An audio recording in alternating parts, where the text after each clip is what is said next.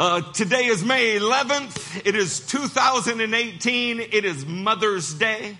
Uh, before we are done here today, Elder Charlie will share, uh, Elder Bosch will share, Pastor Wade will share, Pastor Matthew will share. This church is about to get right. Our message topic today is called Generations That Are Stirred, Not Shaken. Let's go to Genesis 17. We're going to begin in verse 7. Say there when you're there.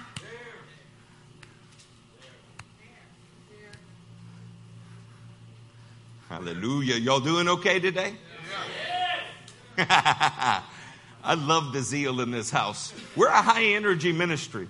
It can be difficult when you first show up here, the pace that we run. It seems strange. I want to encourage you that we're turning out ministers that are finer than I've seen anywhere, ever, even in our previous years. The Christian life is a busy life of pouring out, reaching places where you think you have nothing left to give so that the Lord can fill you and you know what you're giving had to come from Him. The Christian life is not a life of ease and comfort, as any mother will tell you about raising children. In Genesis 17, in verse 7, let's pick up with our first topic today. I will establish my covenant as an everlasting covenant between me and you and your descendants after you for the generations to come. Do you hear how God is making Abram a party to his covenant, but he is also making descendants not yet born a party to the covenant? God is a generational God. He is the God of Abraham, Isaac, and Jacob. When he called you, he was also calling all who will ever come from you. He intends for you to be the starting place for the work of God in your family line for generations to come.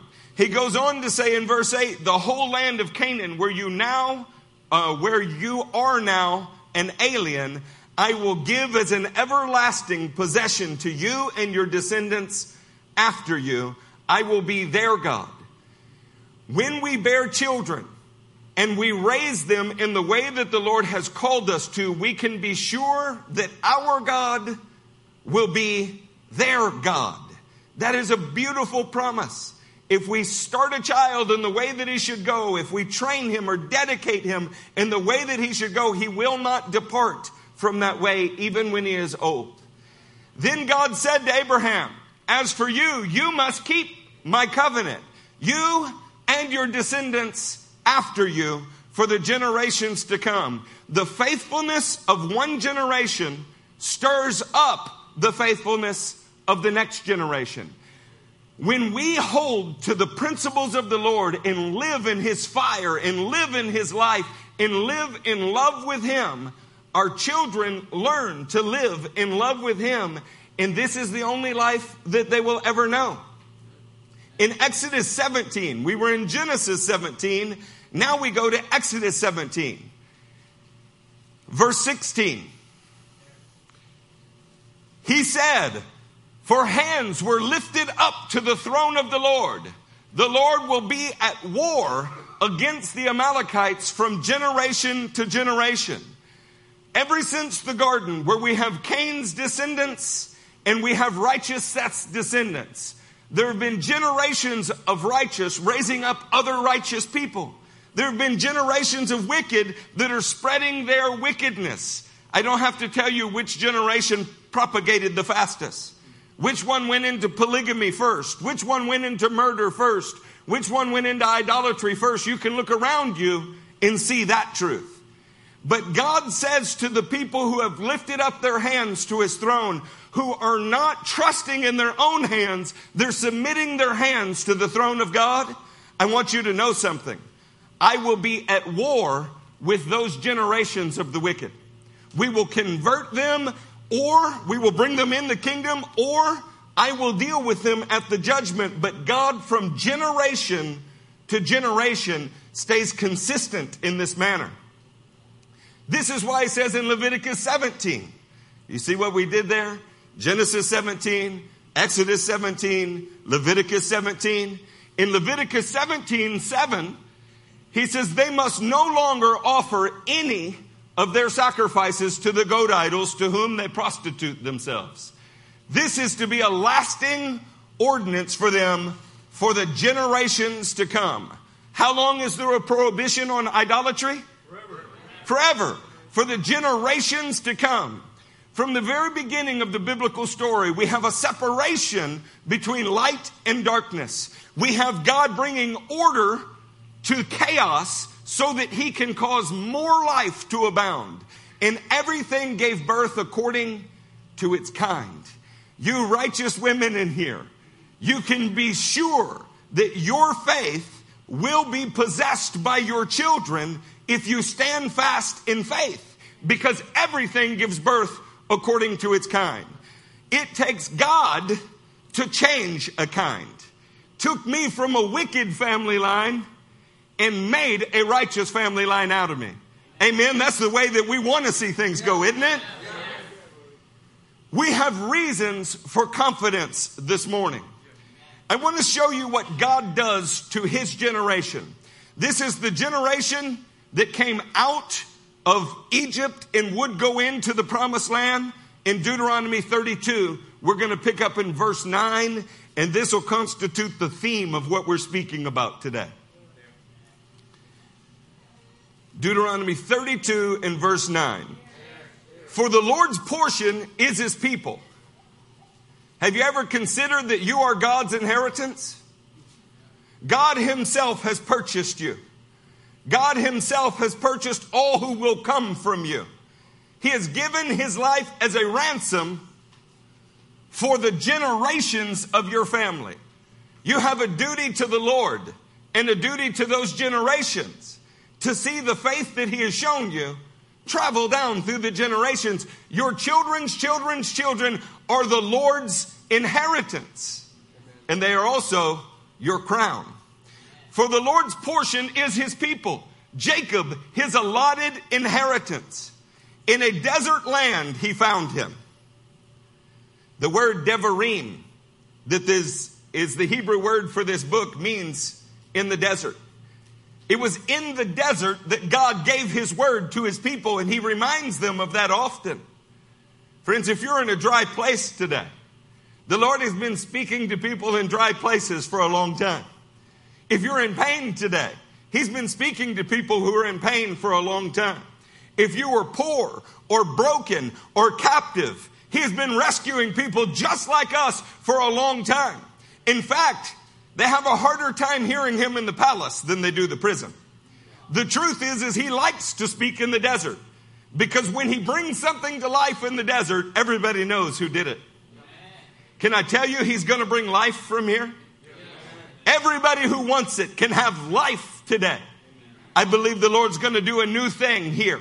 He's going to continue something in a bigger and bigger way. And I want to show you that. In a desert land, he found him. In a barren and howling waste, he shielded him and cared for him. He guarded him as the apple of his eye. Apple of his eye is a Hebrew euphemism for your pupil. You might let somebody come up and shake your hand. In a church like this, you might let somebody come up and hug you and you might hug them. I myself am a hugger. Ever since God changed me from a violent man into somebody who loves, I hug everybody. I even like it if you don't really want to hug me. I don't usually give you a choice and that makes it more fun for me. But the most gentle among us is not going to let someone walk up and poke them in the pupil of their eye. God is saying that is the extent to which his careful watch is on you. Just like a man would guard the pupil of his eye, he is guarding after you. Can I tell you nothing that has happened to you in your life has escaped his notice? Your situation right now, your concerns right now, he's aware of. He's concerned about. He is guarding you. Look at verse 11. Like an eagle. Somebody say, like an eagle. Like, eagle. like is a word in English that indicates a simile or a metaphor. It's exactly the same way in the Hebrew. Like an eagle that stirs up its nest and hovers over its young, that spreads its wings to catch them and carries them on its pinions. God guards you and he watches over you. but he does something else. He stirs up the nest. The Lord is not interested in you sitting and soaking. He's not interested in you listening to a sage on a stage as your responsibility. He is interested in hovering over you. This is what he did with Mary that produced such life in her. He's interested in you positioning your life in such a way that he can quite literally stir you up. Hebrews 12 28 says we're receiving a kingdom that cannot be shaken. Your life cannot be shaken, but it can be stirred. When you feel rumblings, when you feel difficulties, when you feel tossed one way or another, it's not you about to fall. It's God waking you and stirring you because He wants to produce something from you. I remember when these feelings began to stir in my wife. All of a sudden, pregnancy magazines started to show up. An obstetrics book showed up in my house. I'm like, that's interesting. I'm kind of slow. It took me a while to perceive her intentions. But she made it clear to me later. And the result was Judah Benjamin Stevens. God spoke to us and told us that we were going to have a son. Over time, he revealed to us what his calling would be. You know why? Because what is a surprise to us is not a surprise to him. The trial is not a surprise, and the reward after the trial is not a surprise. He's got a careful plan for you.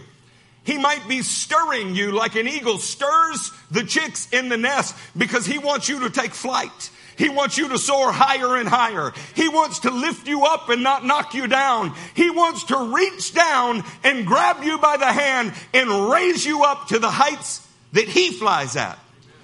Our king does not show interest in audience. What he shows interest in is actual discipleship. In Hebrew, you become like your teacher.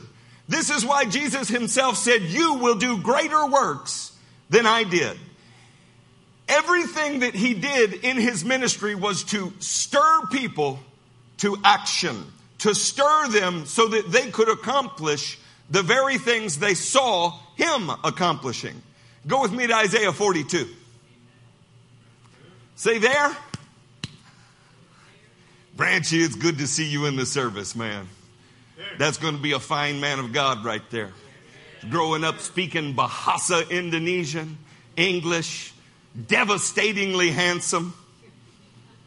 No telling what's going to come from that little life. In Isaiah 42, verse 13, the Lord's not asking you to do anything that He doesn't do to Himself. The Lord will march out like a mighty man like a warrior, he will stir up his zeal. Come on now, you ever stirred something up in a bad way? I come from backwoods Louisiana. They'd say, if you stir it up, it's going to follow you around. Or don't start none, won't be none. Sometimes you can meditate on a thought. You can let it roll around in you until you're angry where you weren't angry before. Sometimes you start to feel a sense of injustice that you didn't have before. You ever had somebody put their injustice in you? Like, hey man, do you see the way he treated us? No, what, what, what's wrong? Oh yeah, when he looked at us, you, you know what he was thinking.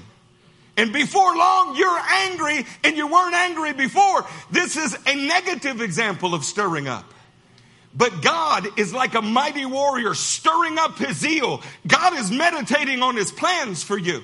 He's meditating on the war with Amalek. He's meditating on what he wants to come from your life. He has your best interest in mind. Anybody ever changed their 12th diaper in a day? I mean, when those things say 35 pounds, that's about all they'll hold is 35 pounds. I was shocked that you have to change diapers. I thought one would make it a whole day. It doesn't. I want to stop feeding my kids, so I'd stop changing diapers. And the first one is the most discouraging of all. Whatever meconium is, it came from the pits of hell, not the bowels of the child. It resembles a melted tire and it fights back. My wife could clean up the BP oil spill with a single wet wipe. I needed 735 wet wipes for every urinary explosion. The Lord will march out like a mighty man, like a warrior. He will stir up his zeal. With a shout, he will raise a battle cry and will triumph over his enemies. You need to not just picture God, picture our King Jesus as a lily white Viking with a, a fluffy sheep around his neck. The world loves Psalm 23 Jesus. It's, it's a little bit fictitious. He was brown skinned. He had brown eyes. He looked nothing like the Jeffrey Hunter movie. And in the midst of this, we get the idea that he's the Stay Puft Marshmallow Man. But what happens in Exodus is he's a warrior. What happens in Isaiah is he is a warrior. And the lion of the tribe of Judah is coming back for his pride. It, pride meaning us. He is not just the um, guy who sells marshmallows. He is a warrior. He stirs up his zeal. And look what he compares that to. Verse 14. For a long time I have kept silent. I have been quiet and held myself back. But now, like a woman in childbirth, I cry out. I gasp and pant. Joy Dang gave birth on Thursday. She got a broken tailbone. She's in extraordinary pain right now but she's a warrior. In this church and in the faith of the living God, we have embraced masculine holiness. We don't think masculinity is toxic. We think it is actually the answer to the world's problems. We've embraced holy femininity. If you look at the Hebrew resh, het mem, these three letters in a row, this word describes God, uh, R-H-M, and it is compassion. But the Hebrew is actually woman-like. It's even a little more specific than that. That's not because God is a woman. It's because when a woman acts godly, then it is a characteristic of God. And what we see in this church is the men and the women in every way excelling in godliness. It's beautiful. When God wants to express his wrath towards the enemy, he says, You're about to hear me cry out like a woman in childbirth. Now, why would that be an expression of war? Because the children that come from the women in this room are going to step on the head of the enemy. That's why.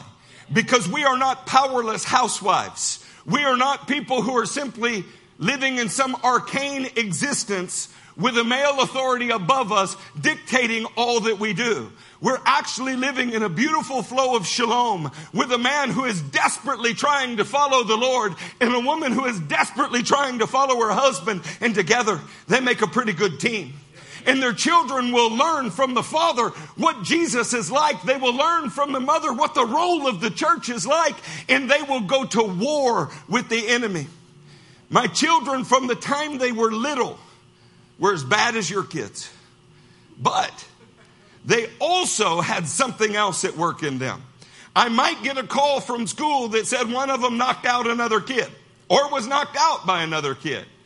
But I also might get a call that said they prayed for somebody in the class in front of everybody and there was a healing or witnessed to the teacher or sat and boldly testified to the baptism in the Holy Ghost to a kindergarten leader. It was our job to work in them and through them. Our job to plant the word in them, to remind, to put it on the door frames of our houses, to put it every, we had to stir something up. The world's trying to stir something up that doesn't belong. We're trying to stir up that which does belong. And it starts with a very personal stirring in you. You know, when you're on fire for the Lord, what you produce? Children that are on fire for the Lord. We don't need to consider any alternatives, do we? Because that's where this church is headed. Go with me to Haggai. Haggai, the first chapter.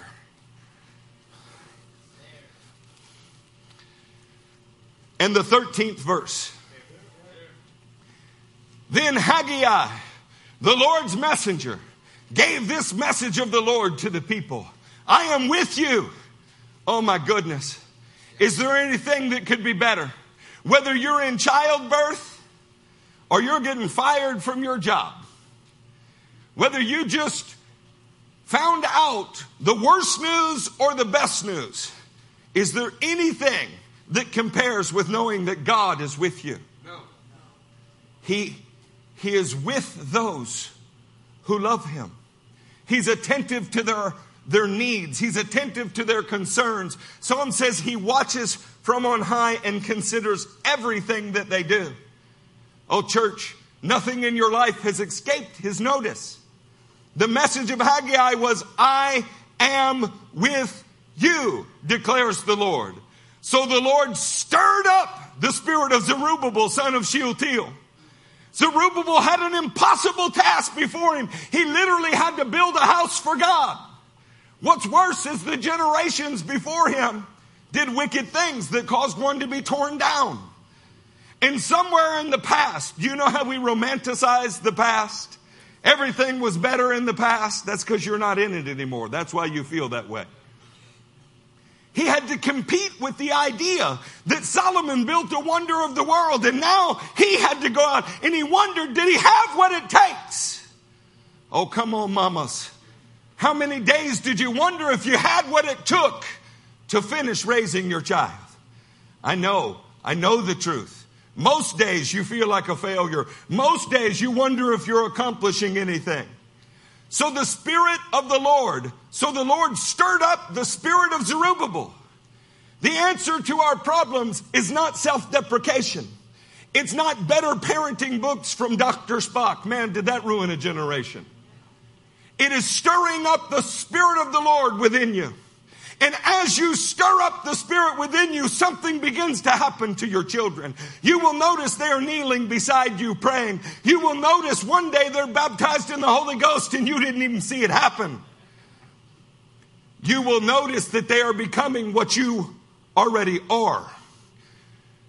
And the spirit of Joshua, son of Jehozadak, the high priest, and the spirit of the whole remnant of the people, they came and began to work on the house of the Lord Almighty, their God. Notice what's happening here is so beautiful. God has looked at his people who he cares very much for, just like you. He sees an awesome task before him. For some of you beautiful young ladies, it might be waiting and trusting that God will bring along the right husband, the one that's full of the Spirit of the Lord and not full of spirits that come from a bottle. For some of you young men, it might be that you don't go to igaveup.com or christianbootycall.com or whatever they're advertising to you lately and you are waiting for God to bring you the woman of God, just like He brought a woman straight to Adam. And yet the scripture says, He who finds a wife finds a good thing. Do you know why? Because men are really unobservant. And God will put them right in their life, and you're like, oh, wow, that is pretty good. You might be sitting, yeah, well, let's not do a dating service. So, the point being, when you have an awesome task before you, like building a house, and you don't know if you have what it takes to do it, the Spirit of God will begin to move in you. He'll begin to stir in your heart. If you let Him, He'll cultivate faith in there that will grow, and everybody around you will take encouragement from it. It's a whole lot better than cultivating depression alone in your room, isn't it? Yes. You know, Bluebell makes you feel good for about six minutes, seven minutes. Then you get a brain freeze and then you have to buy new blue jeans. It'd be a whole lot better to worship. It'd be a whole lot better to stir up the spirit that is within you. The Holy Ghost is all we have ever needed. We don't need more money. We don't need more fame. We don't need better clothes or popularity. What we need is to be stirred up in the Holy Ghost. Do you want to be stirred up? Yes. Oh man, there is a generation of people who lost the stirring of the Lord. They get exactly one verse today. It's Judges 2 10. And that's all we're going to talk about. They're just not worth mentioning any more than that. Say there when you're in Judges 2:10.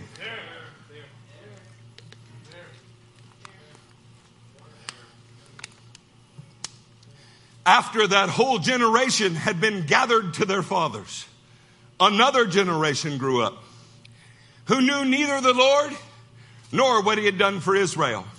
When one generation drops the ball, do you know what we end up with? The time period of the judges. What they failed to do was stir up the spirit that God gave them. They failed to work themselves or fan themselves into a holy frenzy. They lost the zeal that they began with. Like Ephesus, but not receiving the word, they departed from their first love. Ephesus heard the rebuke and made it. The point is that we must stir something holy in us. And when we stir something holy in us, it will stir something holy in those that we are responsible for and God has given us. When a generation fails, here's what the Lord does. It comes from Psalm 22. You can turn to Psalm 22. In Psalm 22, we see the words of Jesus over and over and over, coming prophetically out of the psalmist a thousand years before Jesus was alive. It's incredible the accuracy. But by verse 30, he begins to comment on him rather than speak his actual words.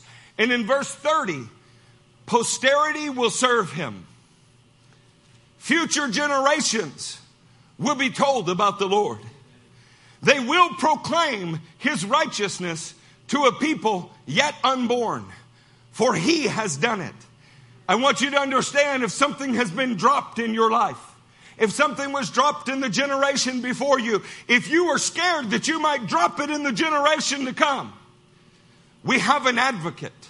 We have one who has come and he has said, posterity will serve me. Future generations will be told about me.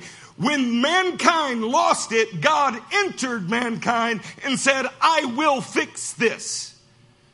You are the solution to a problem. You are grafted in to solve a problem. Your zeal and love for the Lord are meant to stir the generations that grew cold. He chose for you, posterity, to serve Him. He came before us, and yet we spend every day at present talking about Him. Our futures are determined based on what He has and is saying to us. We are the future generations that are serving Him, and He is stirring us up for that pur- purpose.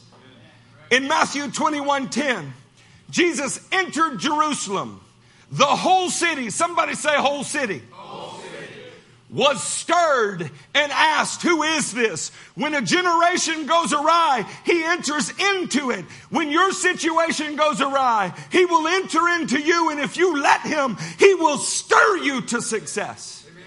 If you feel shaken this morning, that shaking can turn right into a stirring. It doesn't have to be shaken for your crumbling. It can be a stirring for your rising to be with the Lord. It can be a stirring that raises a dead man into a living man. It can be a stirring that takes somebody and makes him an ambassador of Christ. Jesus didn't show up in Jerusalem to condemn Jerusalem. He showed up there to stir up the men who would tell his story for generations to come. And by the way, of all the things Jesus did, what is most stirring to you? His level of sacrifice. Isn't that why you love your mother? When you are very small, you have no idea what she did for you. You have no idea that your existence is selfish at every core. You know, you cry because you want to be fed when you're very little. You cry because you want to be changed. Mom showers affection on you, and she waits for the day that you learn to reciprocate that. In that way, a mother is very much like the love of our God. He showers his affection on us, giving us rain in its season, giving us food, the created order of things here so that your life can exist. And he waits for the day that you respond to that affection. But what a beautiful day when your children responded to you. The first time you heard, I love you, mommy. You're pretty, mommy. When, when I get older, mommy, I want to marry you. See, they need direction. My boys wanted to marry their mother. I said, We left the state who does that. Let's go to Luke 23. Abraham left Ur of the Chaldees. Hey, Luke 23 and verse 4. You there? Then Pilate announced to the chief priests and the crowd, I find no basis for the charge against this man. But they insisted. He stirs up the people all over Judea by his teaching. He started in Galilee and he has come all the way here. Even at Jesus' trial, they were complimenting him. They just didn't know it. All over Judea, the presence of this righteous man stirred the crowds. God put you in your home to stir it up. He made your body his home to stir you up. And he put your home in the nation that you're in to stir it up. The living God does not want you to be shaken. He quite literally wants you to be stirred. Flip over to John 5. This will get real. When you reach John 5, discover and land on the second verse.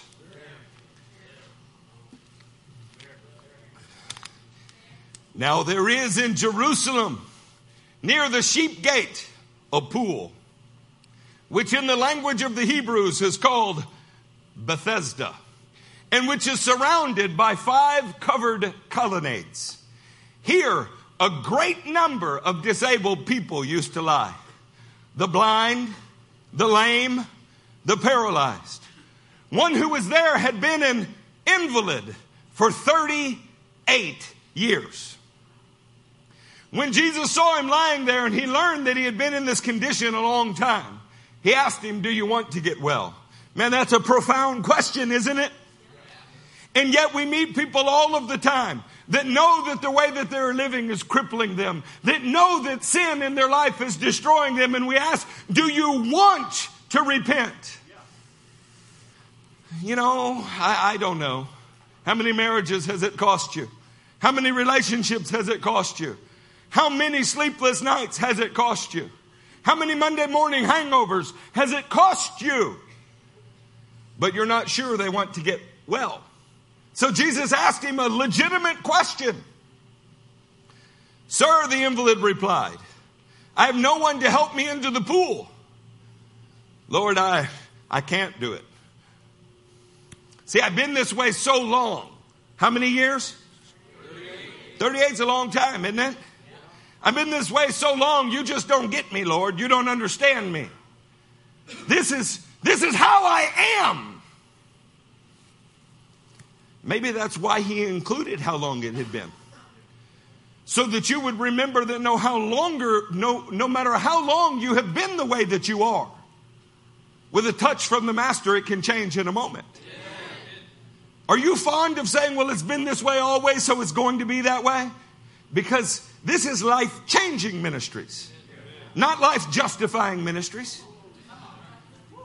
You know, what your heart wants, your mind tends to justify. So you can talk about your disabilities. You can talk about all of the things that are holding you back, that are out of your control, so that you're just some kind of cosmic victim. But I believe that you're a part of the victorious church of Jesus Christ. Amen. I believe that you don't even need somebody to stir these waters. This man is quite literally waiting on an angel from heaven. The Textus Receptus includes a passage here that says, from time to time, an angel would show up and he would stir the waters. Oh man, how nice is it when heaven reaches down and touches the earth? But I want to encourage you. He's already touched the earth.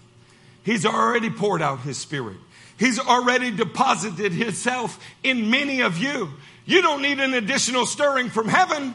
Heaven is waiting on a man on the earth to stir it up so that it reaches heaven.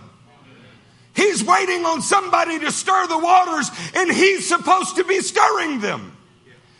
Jesus goes on and does for him what he doesn't believe he can do himself.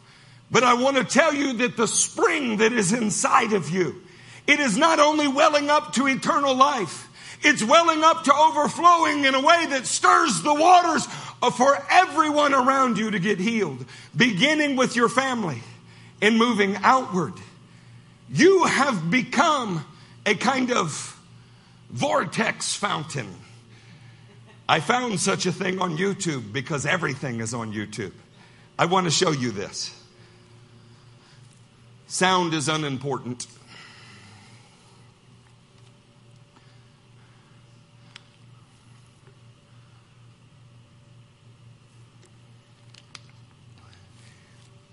This is not rising or not descending from heaven, it is rising from something that was planted on the earth. Rising and rising, and soon it will reach the place of overflowing. This is what your spiritual walk was intended to look like. Jesus Christ put that fountain in you and you are supposed to stir it up until it ever widens and ever widens and ever rises until it overflows to everyone that is around you. And I'm here to tell you that you can do that. You can do that, and many are attempting it now at every turn. This is the power of a holy life. Do you know how we say mother in Hebrew? M. It's paleo in the way that, that Moses wrote it is comprised of an aleph and a mem. Its, its definition is strong water. See, the first place in life that a child enters the world obviously is through the waters of his mother's womb. He learns about sacrifice and selflessness from her.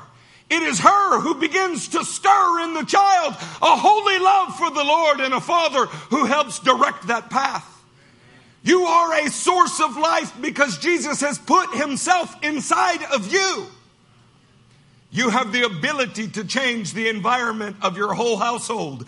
This is attested to by redneck prophets everywhere. If mama ain't happy, nobody's happy. Well, what if mama is happy? What if mama is full of the Holy Ghost? What if mama is a veritable explosion of life? Well, well, then she's stirring up her household, and maybe dad will stand up and lead in the way that God's called him to lead. You know what? We'll change the world when that happens. We got to stir it up, saints. When you think of being stirred, you might consider another passage that you see as heaven down and I believe as earth up. It's Second Kings 2 in verse 1. Say there.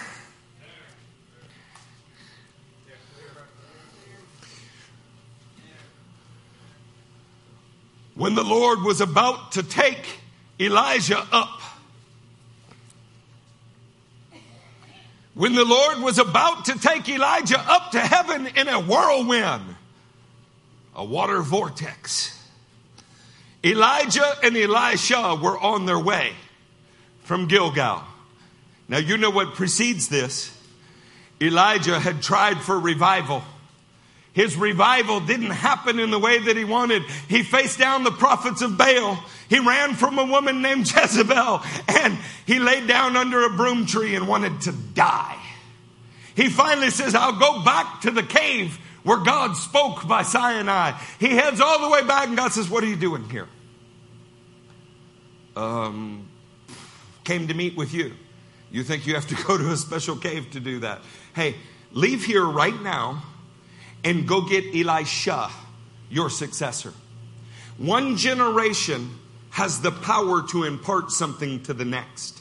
And when we take that seriously, Elijah's seven miracles that are recorded in the word become 14 miracles in Elisha's life. The successor always goes past the predecessor because the way that God builds is greater in every generation. Your job, mamas, your job, daddies, is to start something that your children further way beyond you. They should surpass you in every way. Amen. Elisha surpassed Elijah, but we consider Elijah the greatest of the prophets. Do you know why? Because he did his job. We don't know who Elisha's successor was. But we know that Elijah did his job. It showed in Elisha.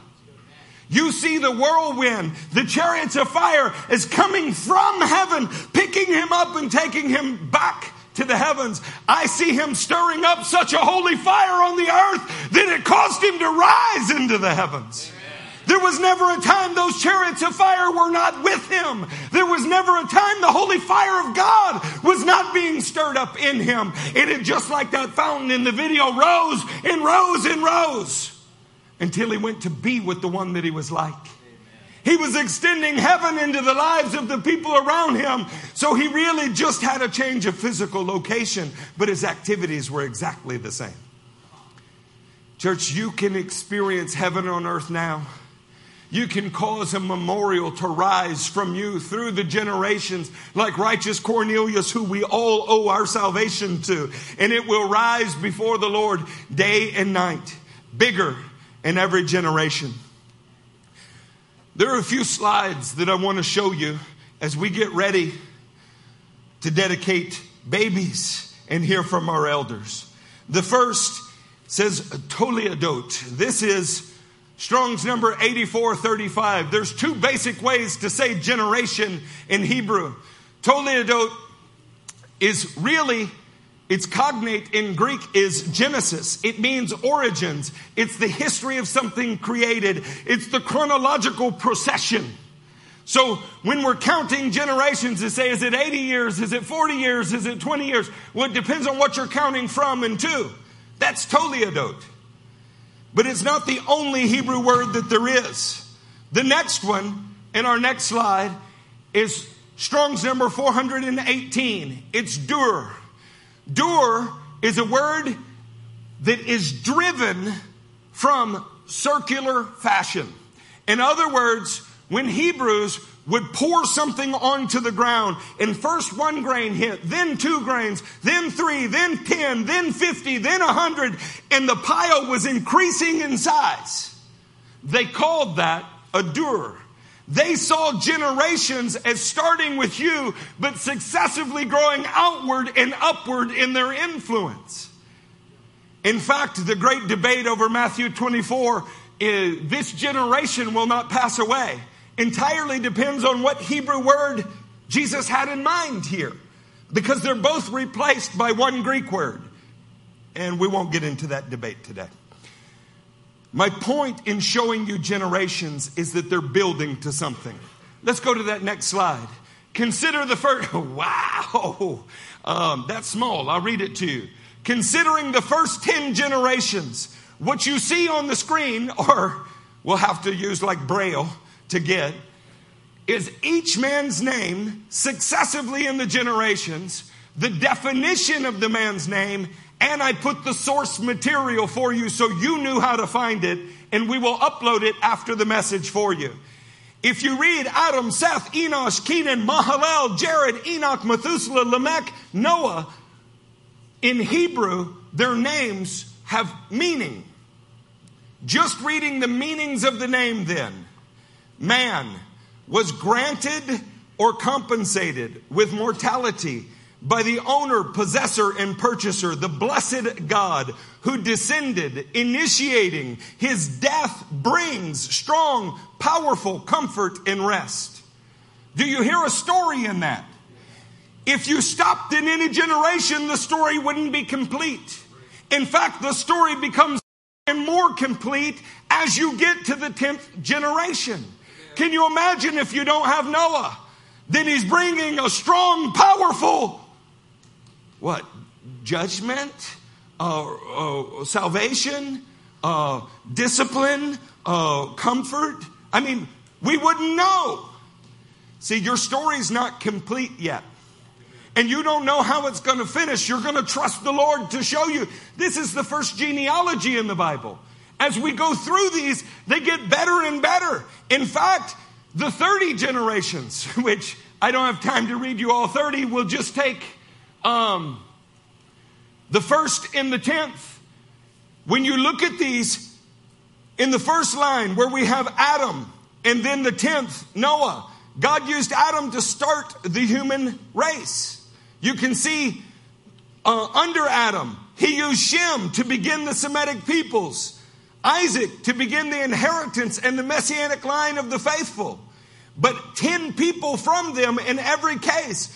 Noah had to redeem the human race. Abraham had to redeem the Semitic peoples. And Boaz was used to redeem the messianic line. There is a method to what is coming from your bodies.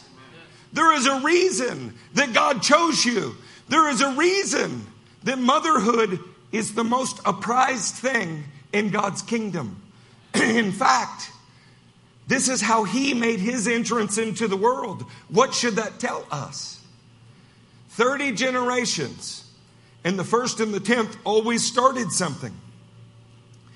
The first seven uses of the word toledot. In Genesis 2 4, toledot is used the earth in the original man, the generations of the earth in the first man. In Genesis 5, the generations of the fallen man. In Genesis 6, the generations of the redeemed man. In Genesis 10, the generations of the nations. In 11, of the Semitic peoples. In 25, of the family of faith. And in Genesis 36, of the nation of God. God builds through generations. He builds his story. He, he builds the human race. And he builds his plan of redemption through generations. He's building something through you. Your lives are not meaningless. The diaper changing is not meaningless. When they become teenagers and you start to lose your hair every time they leave the house because you don't know what's going to happen, what will they do with their autonomy? It must be how God felt when He put Adam and Eve in the garden. You know, theologically, I don't know at what point how old Adam was when he sinned. But I know it was when mine became teenagers that they denied my existence and rebelled. So I'm just going to guess that he was a teenager. I'm obviously joking. My point is, is that if we can stir up a righteous zeal for raising up generations, we have a chance to change the world. Last one that I want to show you, and then we're going to go uh, in a totally different direction. These are the 12 sons of Israel in their birth order as told by their mothers. In other words, I have their mother's comment and their name. Leah says, The Lord has seen my misery. Behold, a son, one who hears, has joined. Praise the Lord. A vindication in the struggle, favor, fortune, and troops, a happy reward, a dwelling place. He has added the son of the right hand. You can't make this stuff up. That's the order that they were born in and the source material for you to find it. My point is, is he's telling a beautiful story through your generations. David, Jennifer, do you have a child that wasn't healed miraculously? I mean, how, when we look around the church, when we see little Riley or we see Christopher or we see so many, what we see is God's faithfulness. None of that is possible without a righteous woman wanting to have a child. And in a day when most people would rather have a second BMW in a bigger house, it's never been more important. I want to show you a photo. This is an artist's rendition of the Tower of Babel. See, when you build something like the Tower of Babel, it's a very interesting thing. The earthly base has to be large. It supports the next successive layer, which is, of course, smaller. Every generation living within the borders of the previous, producing an ever simplifying structure. It rises quickly. But ultimately, there's only one superstar at the top. The problem with this is this has been done all around us. Who is the greatest Methodist to have ever lived? John Wesley. Who's the greatest Baptist to have ever lived? Any group that we pick, the greatest among them was somebody who went before them. And every generation is living in something smaller than the previous generation. They're living within the borders of the revelation. They're living within the borders of the work. Jesus takes this model and he turns it upside down. Let's go to that next slide. He starts with one man and he begins to stir him so that every generation that comes from him is bigger than he was. The point here is that our children go beyond us, that our spiritual children go beyond us, that in every generation the influence grows and reaches the rest of the world. Abraham had one child. How many did Isaac have? How many did Jacob have? Do you see what's happening here? They're growing. They're growing in their influence. Abraham struggled to keep his family right. But by the time we're Jacob, We have a whole nation.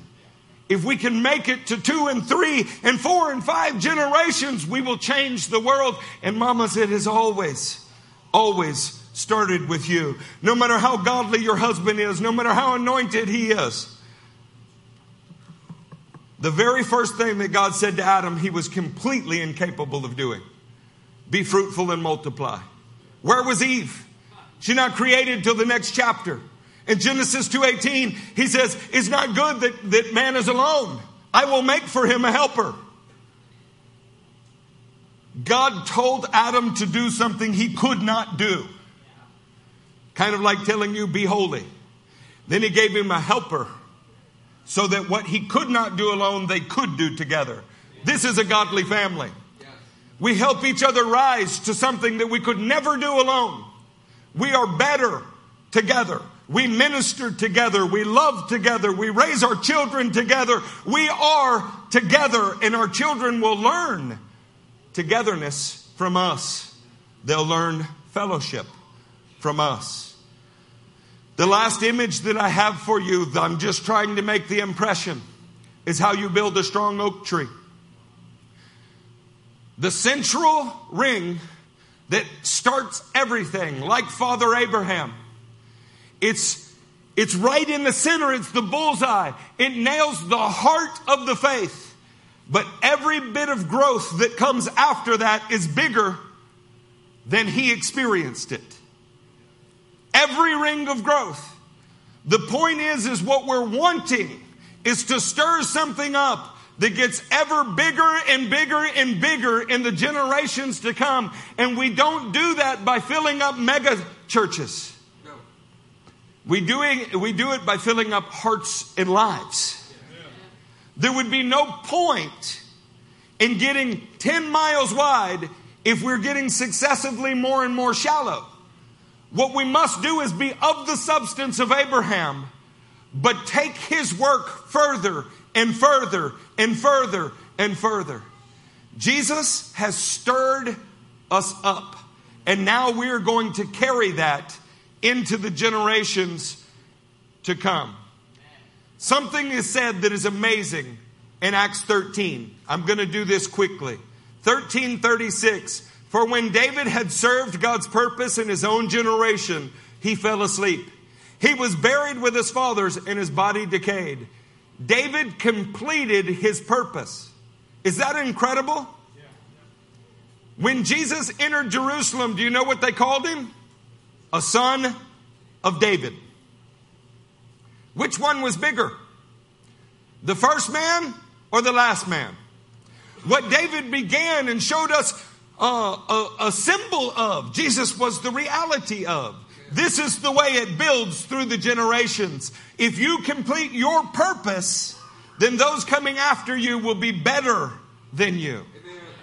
You shouldn't have to wait for somebody to die to preach behind this pulpit. You're being prepared in every way to minister here, there, and everywhere, and you will do it far better than any of us because you have our experience to start with.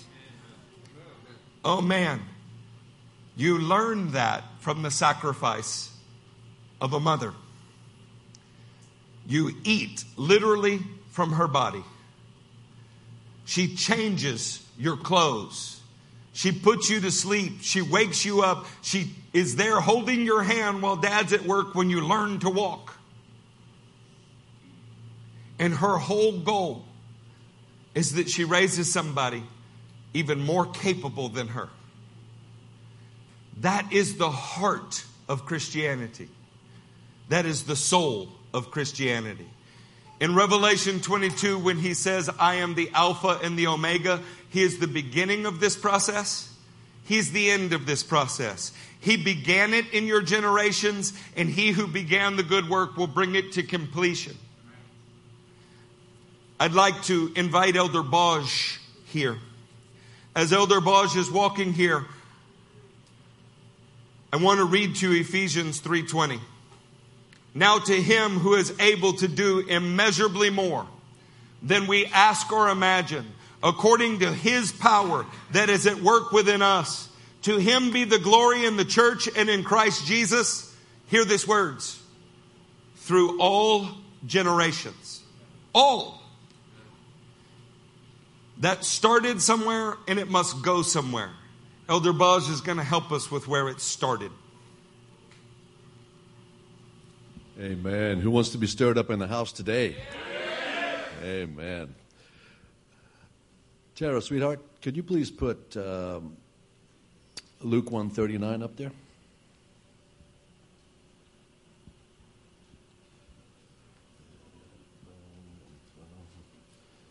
Stir it up in the house today, saints. At that time, Mary got ready and hurried to a town in the hill country of Judea. And 40, please. Where she entered Zechariah's home and greeted Elizabeth. Keep it going, please. When Elizabeth heard Mary's greeting, the baby leaped in her womb, and Elizabeth was filled with the Holy Spirit. Amen. Amen. Is it possible not to be stirred when you're filled with the Holy Ghost and you're in the presence of Jesus? Is it possible? No. So we see an example of John the Baptist being close to Jesus, and he was stirred. He was stirred up just by being in the presence of Jesus.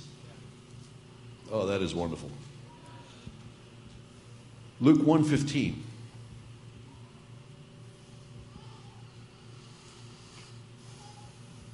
For he will be great in the sight of the Lord. He is never to take wine or other fermented drink, and he will be filled with the Holy Spirit even from birth. Some versions say he will be filled with the Holy Spirit even in the mother's womb. Amen. So let me encourage you, moms and dads in this house today. If you don't have a child and you're praying for a child, pray for the child even now. Yeah. Pray like you believe you're going to have one. If you're pregnant in this house, talk to your child. Pray for your child. Ask God to fill your child even now in the womb with the Holy Spirit. Ask Him to do that. He'll, he'll do that. It is entirely possible, as we can see, that this child be born already filled with the Holy Spirit. How, how incredible would that be? we, we are seeing little children that are being filled with the Holy Spirit. Why not take it a step further and actually ask God to do it before they're born? Would that be amazing? Amen. Amen. All right, so I want to pick up a little bit more on the uh, on the generation theme, and so with that, let's go to Gener- Genesis 18, verse 19.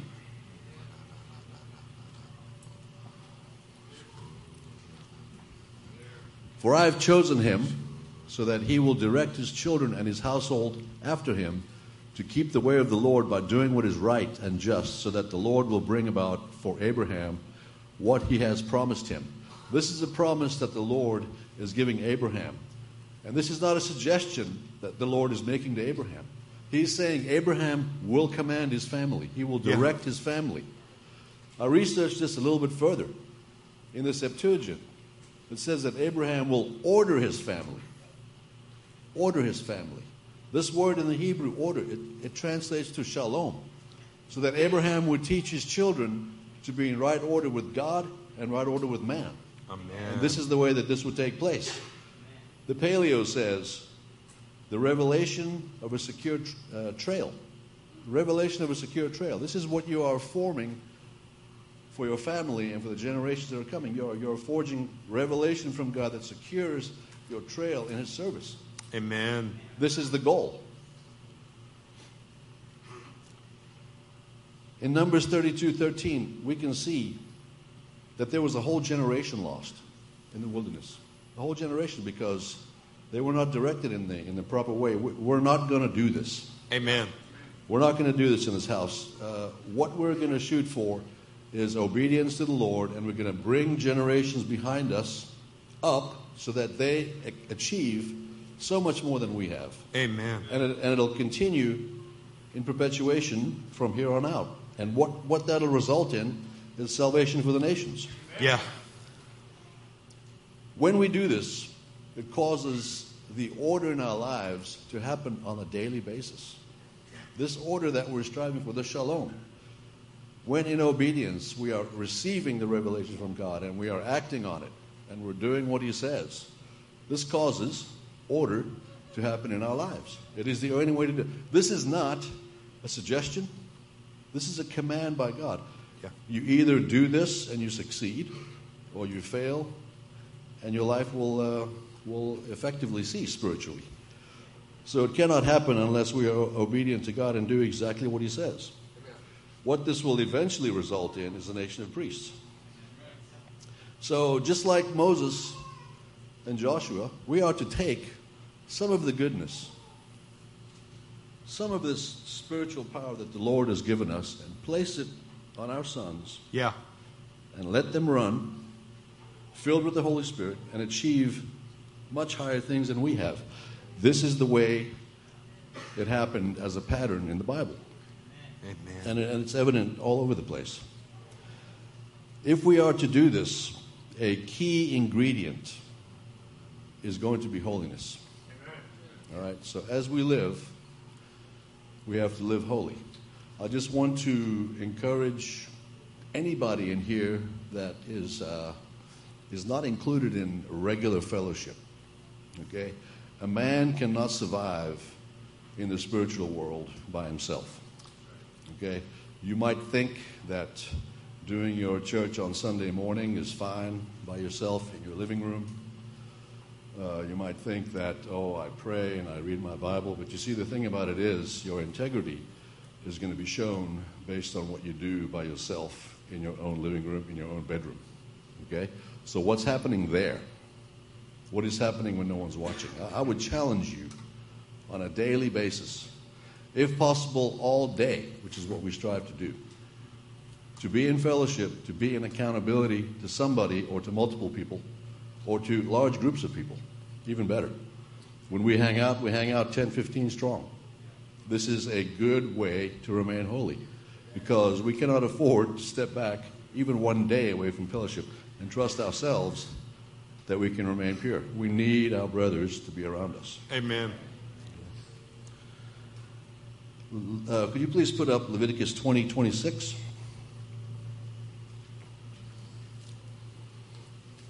You are to be holy to me because I, the Lord, am holy. Amen. And I have set you apart from the nations to be my own. So the Lord has taken us and has separated us, made us holy. We're striving to be holy. We are supposed to look apparently different to those that don't know Him. And how we live is going to demonstrate this. Okay? Our holiness is what should either attract people to us because they like it or viciously repel them from us because uh, it, it, it smells bad to them. One way or the other. If we look at uh, the story of uh, uh, Nadab and Abihu, they had a small slip, a little slip. They lit some fire, and it was unholy to the Lord, and it cost them their lives. One, one slip. We can't afford to slip one day, okay, even, even one hour if we're pushing the wrong buttons on that computer.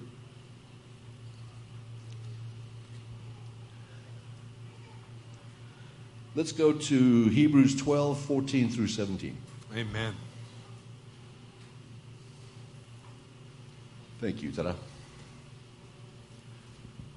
Make every effort to live in peace with all men and to be holy. Without holiness, no one will see the Lord. Let me just pause right there for a second. If we're living holy lives, the result of that will be that we can and are able to be in communion, in communion with God. Okay? Yeah. It works two ways. So we are able to be in communion with God, and the other thing that happens is that other people will see the Lord by our holiness, and it will attract them. I mean, if we're ambassadors of Christ, as it says in 2 Corinthians 5, if we are these ambassadors, we have to look a certain way to attract people to the kingdom. Okay, we are going to be different and we're going to be holy so that we can stay in communion and other peoples can be brought to Christ through us. Amen.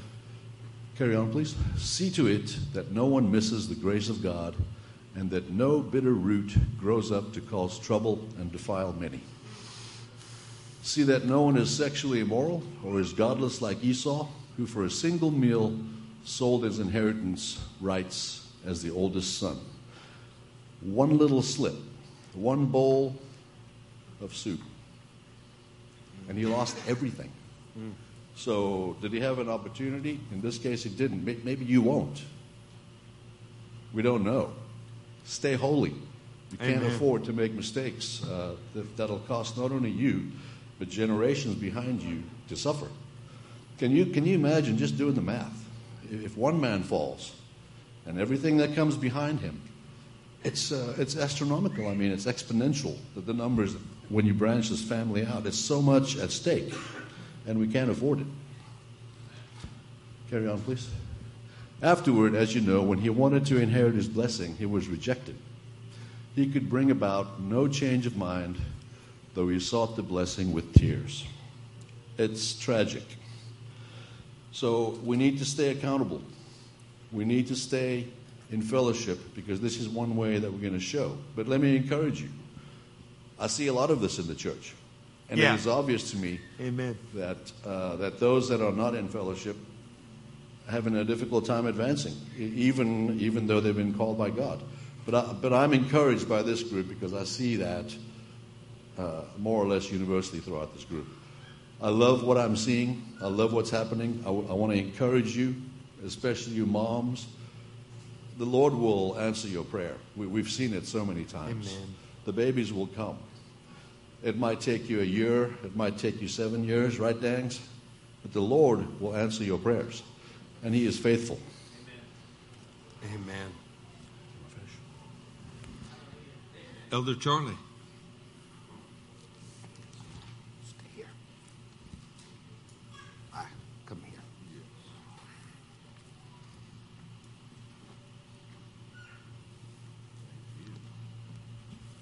Amen. Amen. You know, righteousness, holiness, and faith, it starts somewhere, right? Yeah. and it's to be passed on through you. You know, I have always preached, I'm, I mean, from years and years, that you only leave two things behind when you leave this earth. Number one is what you have allowed God to accomplish through your life here on earth. That's right. And number two is what you have invested in your children. If that's good or if it's bad, that's what we'll leave behind you. All right? But it this this generation to generation is passed on, and it is Mother's Day. I want to talk about that. You know, my mom, she's 87, something like that. But she instilled in me the morals and the standards that I live today. Amen. Um, and she was always there when I had a problem. If I was right or if I was wrong, she was always there. You know, uh, I want to look at, at uh, 2 Kings ver, uh, chapter 4, verse 19. We'll start. And we're talking about the Shunammite woman here. I love this story, and there's so many th- um, factors of blessings we can get out of this. You know? um, I think I'm there. Let's see. Verse 19, I say. Here we go. We're talking about, if you know the story, the story is that she couldn't have a child, and God blessed her with a child. And she was close to the man of God, Elijah. Matter of fact, she built a, a room for him to come and visit. And she visited the man of God regularly. So look what happens. In uh, verse 19, if I can find it again. I need to borrow Pastor glasses, I guess. Um, my head, my head, he said, the son did, to the father. His father told the servant to carry him to his mother. Did he? Did he call, take him? Say, take him to the emergency room? Did he Google it just to see what, what was wrong with this kid? No, he said, take him to his mother. Because he knew how strong and how faithful the mother was. Now, listen in verse 20. It says, After the servant had lifted him up and carried him to his mother, the boy sat on her lap until noon, and then he died. Man. Now, this, this is everything that she ever wanted was a son, her only child. And he died. But look what she did. She went up and she laid him on the bed of the man of God. Amen. Then she shut the door and she went out. Where'd she take him? Man of God. She took him to the place that she met with God. And we, and the ladies in this room, I know, have a place that you meet with God regularly. Amen? Amen. Let's skip down to verse 30. But the child's mother said to Elijah, now she was she went and met with the man of God, and she was telling him his, her problem. And this is what she said. But the child's mother said, As sure as the Lord lives and has and as you live, I will not leave you. So he got up and he followed her. The faith, the love, and the determination of that mother turned the heart of the man of God Amen. to answer her prayer. Your mother's in here standing in the gap for you, Yeah. right? now, if we look in Acts, we look in Acts um, chapter 12.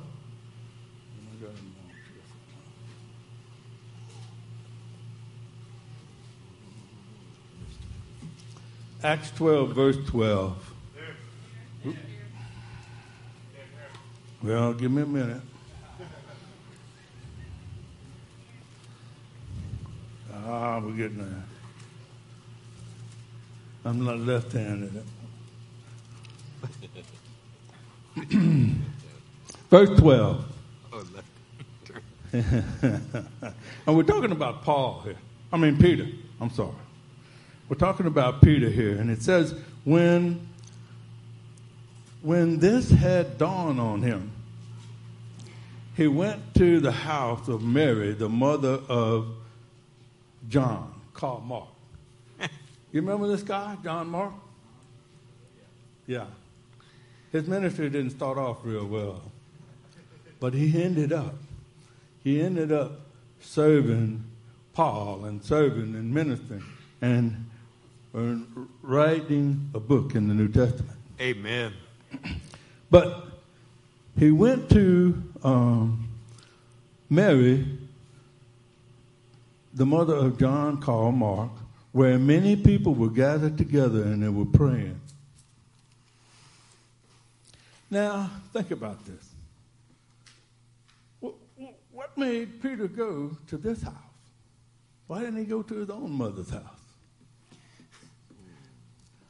Well, well, how did he know to go there? It's because this mother had people praying regularly in her house. Amen. This mother standing in the gap, not only for her own children, but for Peter Come on. in prison. And from that faith and that love passed down to generation came a mighty man of God Yeah. named Mark. Yeah. Amen? Amen. Now, I want to look in Isaiah.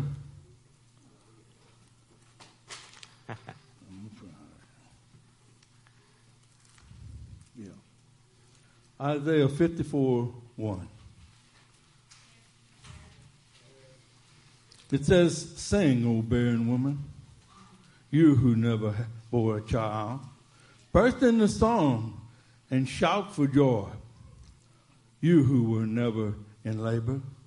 Because more are the children of the desolate woman than of her who had a husband. Has any of you in here ever been mothered by a spiritual mother that weren't your own? Yeah, I have. Amen. So this is this scripture is telling us that you don't have to have children of your own to be a mother and a blessing. You know, my mom, I used to run with some guys. I wasn't always saved. I wasn't born that way. and the guys I used to run with, well, they were literally convicts. Hoodlums, as they used to call it in Louisiana. I can't believe we didn't know each other. But but we would come in, me and these guys, we'd come into my mom's house at like two or three in the morning. And she'd get up and meet us. She'd make sure we had something to eat.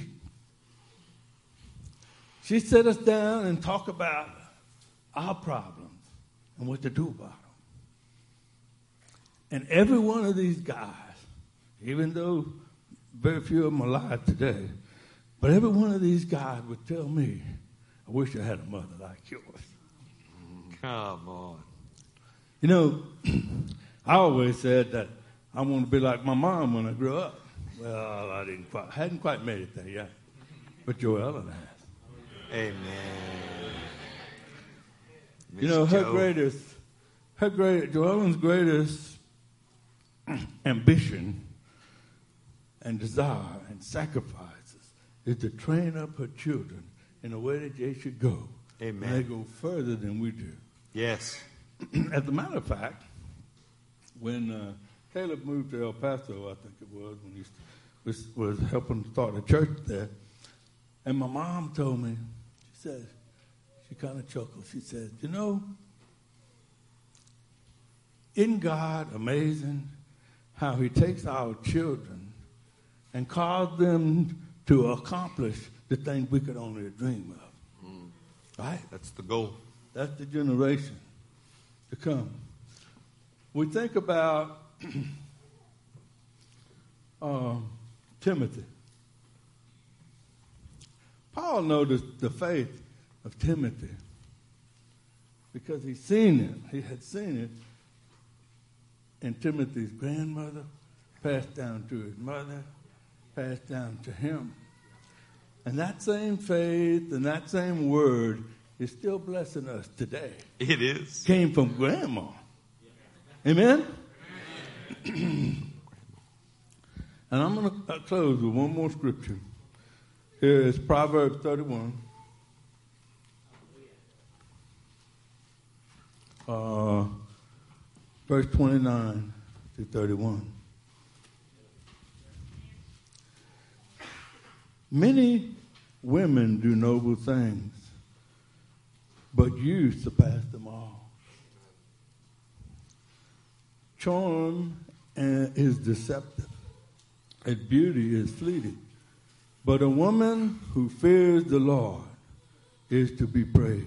Amen. And mothers, we praise you today. We do. We congratulate you because we can't do this without you. Amen. Beloved. Amen. Stay with me. As we get ready to have the baby dedication, we just want to tell you right now uh, that it's our heart's cry as the Sutherland family. We want to equip you. We want to come alongside of you and help you to do this. Uh, Pastor Matt, we have. It is, it is our greatest desire. The Lord put me on this planet, gave me the family that He gave so that we could support you as you're raising up generations, as you are going forward, so that we can help you do this together. The B Rose want to propel you into his presence. Now, a Romanian proverb uh, fits true with the word propel, and that is a kick in the rear is a step forward. So, what you encounter here at Life Changing Ministries is a propelling into God's presence because future generations depend on it. And not only do we want you to achieve your call as we propel you into His presence, we want to train you how to propel others into His presence for the same purpose. Amen? Amen. We'd like to invite the families down uh, who- who are dedicating babies today. Come on down here to the front. I know you guys are, many of you are standing in the back. Want to invite you on down now. You don't have to be afraid that they're going to cry. They're coming down, and we all see it. This is family time. Come on down. Let's line up across the whole front of the stage. Miracles. Joseph. Come Marlon. You know, looking at this group like this, especially the men and the women, it's really proof that a beautiful wife and an ugly husband make a beautiful baby. That's right. We're going to do some quick pictures here. We're going to start off in alphabetical order with the Arias family. We'll have uh, the next slides here. This is Tobias Emmanuel Arias, born on July 21st. Abigail and Rebecca and Nicole are the siblings. So if we'll do a couple of the pictures here. what a beautiful family. Yeah. Tobias, one month old. Uh-huh. Those cheeks, man. Yeah. Happy little guy. I love that. Uh, where are the dangs? Here they are, right behind us. We have John and Joy. This is Esther Grace. Yes. Baby sister Sarah. She was this this beautiful family gave birth on Thursday morning, and we're in church. Come on, that's LCM strong right there. That, that is strong right there. We have pictures of Esther Grace, first time in Sarah's arms. This is where Sarah gets to meet her sister for the first time. Beautiful picture there. And then a beautiful picture of this family. We love you, dangs. So, from a family who had to pray for over for over six years to receive their first child, did not look like they were going to have one. They now have two beautiful little girls. Come on. Next, we have Spencer and Caitlin McLean. We have Riley, baby sister. This is Eva Salome McLean.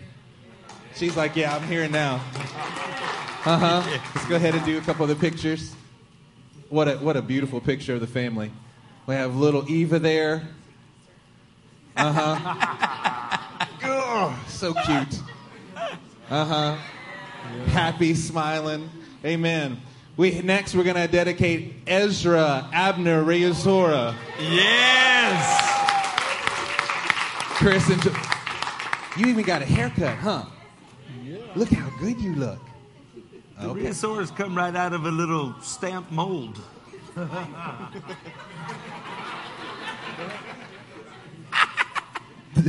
Chris and Joy with Ethan, Jonah, and Cameron, born on May 16th, 2017. Is that right? Okay, good. All right, we're going to look at some pictures. Uh huh. Cuteness. Yeah. Yeah. Oh. The, the dreamy pose there. I love it. Got Cookie Monster. Here, go back to mom. Is that okay? Or are you going to stay with me? Okay, he's going to stay with me. Okay. Here, you just hold that. Um, next, we have Zadok, Asa Smith, Come on. Daniel, and Randy. Come on, another family that wasn't supposed to have any kids, and now we have two sons. I'm just saying, we got two sons, we got two daughters. Okay, I'm just saying. Born on February 26th. What a beautiful, beautiful family. Take a look at some of these pictures. Man, what a good looking family. Yeah. Uh huh. Take a look. It's the bow ties killing me. I love this. Like, you know. All right, will you just keep holding it? Next, we have Marlon and Lena with Come their little son, Daniel Alexander. Hey, Daniel. Come on, we're seeing healings in this family. We're seeing a family who's been desiring to, to find out what family is all about, what asking of the Lord. And they came on a Sunday, if I believe, if I remember the story correctly, Yeah. That pastor was teaching on toxic masculinity, on true manhood. The next week, we talked on um, heart turning superpowers of, of women. Building families, that's what we are doing here. We build one, we change one life at a time. We build the families that reach the nations. Amen. Take a look at a couple of the pictures we have here. Isn't that cute? look at that. Uh huh. So sweet. Oh, hmm. I'm thinking. He's trying to think of which verse he wants to share with us. Amen. Next we have Benaiah Othniel Stevens from Judah and Sasha. Brother Titus Magnus, born on January 18th. Let's take a look at a couple of pictures here. A snowy day. A snowy day. Look at that guy. Uh huh. Close up. happy, happy, happy little guy. We love this. And next we have, I believe, we have Youssef Ibrahim Zachary. Youssef! Born on August 23rd. Let's take a look at a couple of pictures there.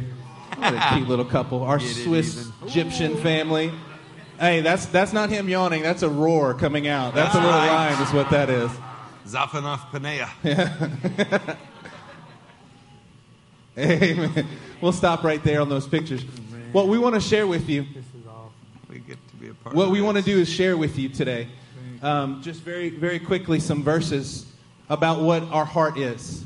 In Luke chapter 1 and verse 38, we see Mary and Joseph. And what you hear is you hear Mary's reply to the Lord I am the Lord's servant. One of the things that we must acknowledge as parents, for each of us here standing, let me see if I can give them over to you. It's hard to hold a baby that long on your side. I I'm- don't I'm a little- girls I'm- I'm cramping we need up a little bit. hips. Especially. What we see here is that Mary's words to the Lord I am the Lord's servant, Mary answered.